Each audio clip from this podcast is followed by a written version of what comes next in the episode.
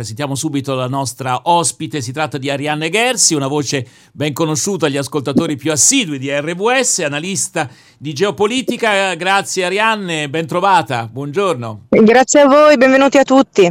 Allora, so che stai guidando, quindi occhio è alla strada naturalmente.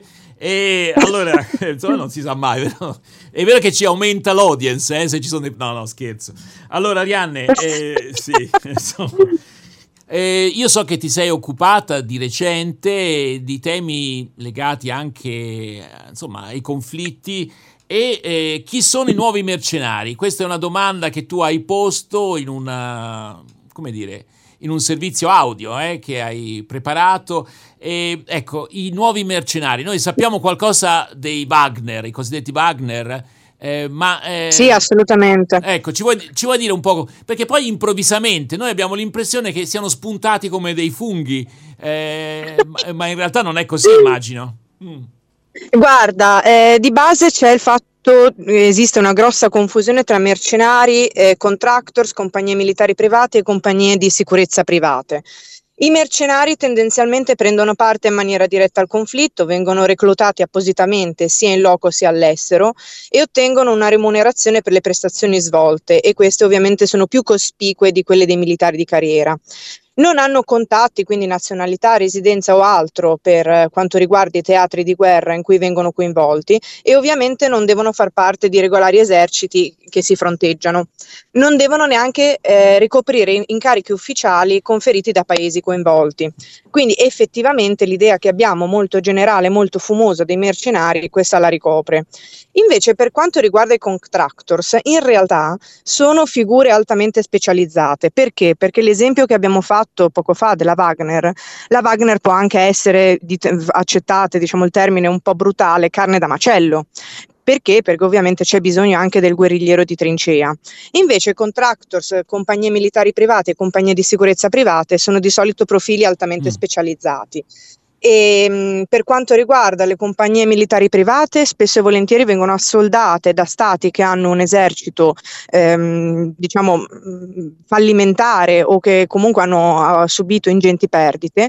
Invece, per quanto riguarda le compagnie di sicurezza private, sono fondamentalmente degli addestratori. Mm. E per fare un esempio al pubblico in modo che possa, diciamo, intuire più facilmente la differenza, la Wagner sono mercenari, eh, i, invece i Mozart che abbiamo visto nel teatro ucraino sono principalmente contractor. Allora, Arianna, perché... ti chiederei ah, cosa, ti chiederei una cosa. Eh, noi abbiamo sentito di italiani eh, che sostanzialmente erano in guerra sui due fronti contrapposti in Ucraina. Eh, tanto che, sì. insomma, eh, pensare a degli italiani che si sparano addosso, no? Mm, è una cosa che veramente sì. fa impressione. Ecco, tra l'altro, se non sbaglio, è anche illegale, oppure no? Eh, insomma, farsi assoldare? Allora, beh, eh. questo, questo, dipende dalla Costituzione dei singoli stati. Per quanto riguarda la Wagner, che fa ovviamente capo alla Russia, in teoria la Costituzione russa impedisce l'uso di eh, mercenari. Eh, tutta l'Unione Europea, peraltro, insieme al Canada, ha firmato una dichiarazione per cui si chiedeva appunto di non fare, tra virgolette, uso di questi mercenari. Il fatto che italiani si fronteggino su due lati non mi stupisce, ma la notizia, a quanto ho capito, non è certa. Vi faccio un esempio. Eh, nel momento in cui, per esempio, è scoppiata la guerra in Siria, abbiamo trovato da una parte Jamaa al-Nusra e le forze, diciamo, più o meno regolari, combattenti regolari dell'esercito siriano. Ovviamente gli italiani come mh, mm, lupi solitari o come mh, mm, mercenari, ma in questo caso bisognerebbe essere pagati e lì invece era una guerra identitaria, quindi rientrano più facilmente nella schiera dei combattenti per la libertà, eh, sì, certo. eh, potevano trovarsi su due fronti diversi. Sì. Nel Donbass abbiamo, abbiamo, sentito che probabilmente appunto volontari sì, dovremmo chiamarli più che non mercenari, ecco in questo caso. Eh sì, è una grossa differenza che bisognerebbe fare perché ci sono i foreign fighters e i volontari. I foreign fighters come termine noi ormai lo associamo all'ISIS. I volontari possono essere per esempio un libro molto interessante scritto da un italiano che si era unito ai combattenti curdi o appunto se adesso qualcuno volesse un- unirsi alla Mozart che è diciamo l'antagonista della Wagner in Ucraina. Sì, mi viene in mente che c'è stato anche un toscano che eh, insomma si chiamava Orso se non sbaglio, vero Claudio? Dammi una mano. Sì, sì, Orso, che tra l'altro... Dove, dove, lui dove era? In, era arruolato dove?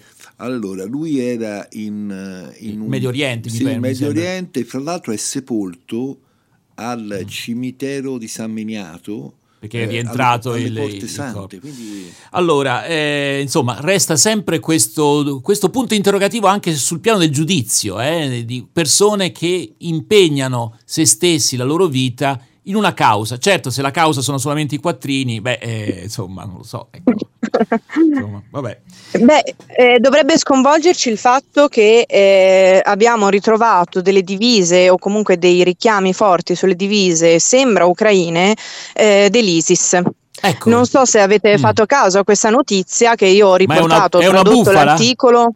È una bufala? Guarda, oppure... sinceramente eh, i canali di, mh, di, informazione su questo sono l'Associated Press e Jerusalem Post, che mm. di solito tante cantonate non ne prendono eh, bisogna vedere se è una manipolazione. Perché? Perché nel momento in cui viene riportata a livello mondiale una foto in cui un ucraino ha una toppa dell'ISIS, potrebbe essere da una parte una convinzione del singolo guerrigliero, mm. dall'altra potrebbe essere una, una manipolazione russa che già in passato ha cercato di sostenere che gli ucraini fossero tutti dei nazisti. Ecco, a proposito di questo argomento, anche questo molto scivoloso e abbiamo poco tempo, eh, perché fino all'inizio dell'invasione invasione, io ricordo distintamente ancora eh, corrispondenze della BBC, dunque insomma una, al di sopra di ogni sospetto verrebbe da dire, che eh, parlavano appunto di gruppi diciamo militari eh, ucraini che erano dichiaratamente filonazzisti insomma. Dopo eh, questa narrazione scomparsa, diciamo così, ecco, almeno dai mezzi di comunicazione mainstream, eh, tu che idea sì. ti sei fatta su questo? Anche perché anche lì abbiamo a che fare con volontari, mercenari, contractors, non lo so.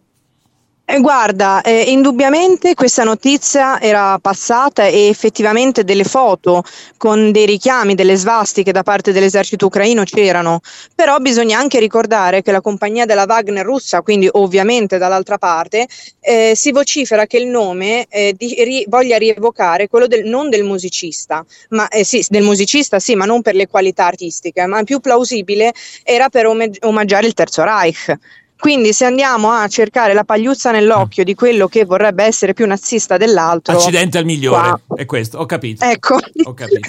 Allora, Rianne Gersi, grazie anche per la tua consueta chiarezza su questi temi. Naturalmente rimandiamo anche alla rivista iltalebano.com, eh, che è la rivista grazie su cui mille. tu scrivi. Io, io, spero che si sia fermata a fare questa intervista perché insomma... Beh, vuol no, dire no, che... Ma non guidavo io, eh. Ah, ecco, ecco, ecco, ecco, no, perché c'è la famosa questione io. del multitasking, no? che le donne hanno delle capacità in più rispetto ai maschietti. Ringraziamo... Eh, oggi, è, oggi, è, il 9 marzo, possiamo dire quello che ci pare, però, vero? Ah, no, eh sì, è vero, solo ieri eravate censurati. Ah, bra- è bravo, no, bravo. ma non guidavo io per fortuna. Vabbè, vabbè. Ringraziamo l'autista, la pazienza. Grazie allora Arianne Gersi, analista di geopolitica, per essere stata in nostra compagnia anche quest'oggi. A risentirci, a presto. Grazie. Buona giornata.